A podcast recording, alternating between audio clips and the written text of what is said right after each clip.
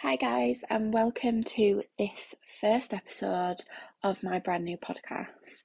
The aim of this podcast is for me to just get some more information across to you in a little bit more detail that we might not be able to get across face to face. Now, the f- first topic that I am going to come up with today is one that I've been asked a couple of times by clients, and that is can you build muscle and lose fat at the same time? Now, technically, the answer is yes. However, it isn't the optimal way to achieve either goal. Both can be extremely tough, and for some people, certain populations can do both at the same time. These populations tend to be people who are new to weightlifting. Now, this can be someone who's never set foot in the gym before and they just start lifting weights. It can be someone who might have dabbled in and out of doing like classes and things like that, but has just started a brand new routine that is consistent where they're progressively overloading every session and every week. The second population who will be able to build muscle and lose fat at the same time are people who've had a long break. So, for example, someone who might have had an injury or someone who might be returning to exercise postnatally, they will be able to build muscle and lose fat at the same time.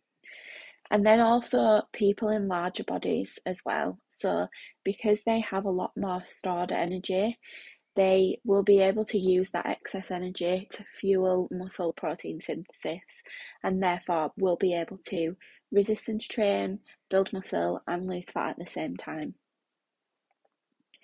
Now, the risk that you take while trying to do both is that you end up getting no closer to your goal than when you started. And this can be incredibly demotivating because what can happen is because you are lifting weights, you might be in a bit of a calorie deficit, you might not be fueling your body enough to grow muscle um, and keep up with the energy demands of the training that you'll be doing. And also, if you are look someone who is looking to reduce scale weight, obviously building muscle mass through resistance training can mean that the scales don't drop as quickly as you might potentially want them to. And this is incredibly demotivating and one of the main reasons why it's not something I focus on quite heavily when it comes to tracking your progress. Ideally, you want to go all in on one, so either fat loss or building muscle. And this just means that you, you've got a real clear focus with clear defined goals and a clear defined process to get you there. So, for example, if someone came to me and they wanted to tone up, I might get them started in a fat loss phase. We focus on fat loss, then we bring them up to maintenance, like their maintenance calories, and then have maybe a little bit of a diet break, and then go into building muscle. A lot of the people who come to me come to me because they want fat loss, and for me, then to start putting them in a calorie surplus where they might potentially gain weight or just become a little bit quote unquote fluffier for want of a better term um that can psychologically feel quite uncomfortable. And I, I feel like going through a fat loss phase that will give you a ton of confidence in your own body, it'll improve your self esteem, and then you will most likely be in a much better place mentally to be able to handle a muscle building phase. So, on the flip side, people who shouldn't be trying to do both building muscle and losing fat and might find it quite difficult would be people who are quite advanced lifters. So people who've been lifting weight for year weight lifting weights for years. Um people who are already very lean. So if you don't have a lot of fat to lose, then it's going to get much harder for you to continually lose fat and then that might be the time where we switch to focusing on building muscle. Um, so you get people who might need a more aggressive deficit for fat loss. So they might need, they might have a lot to lose and they might need a bit more of an aggressive deficit to get there.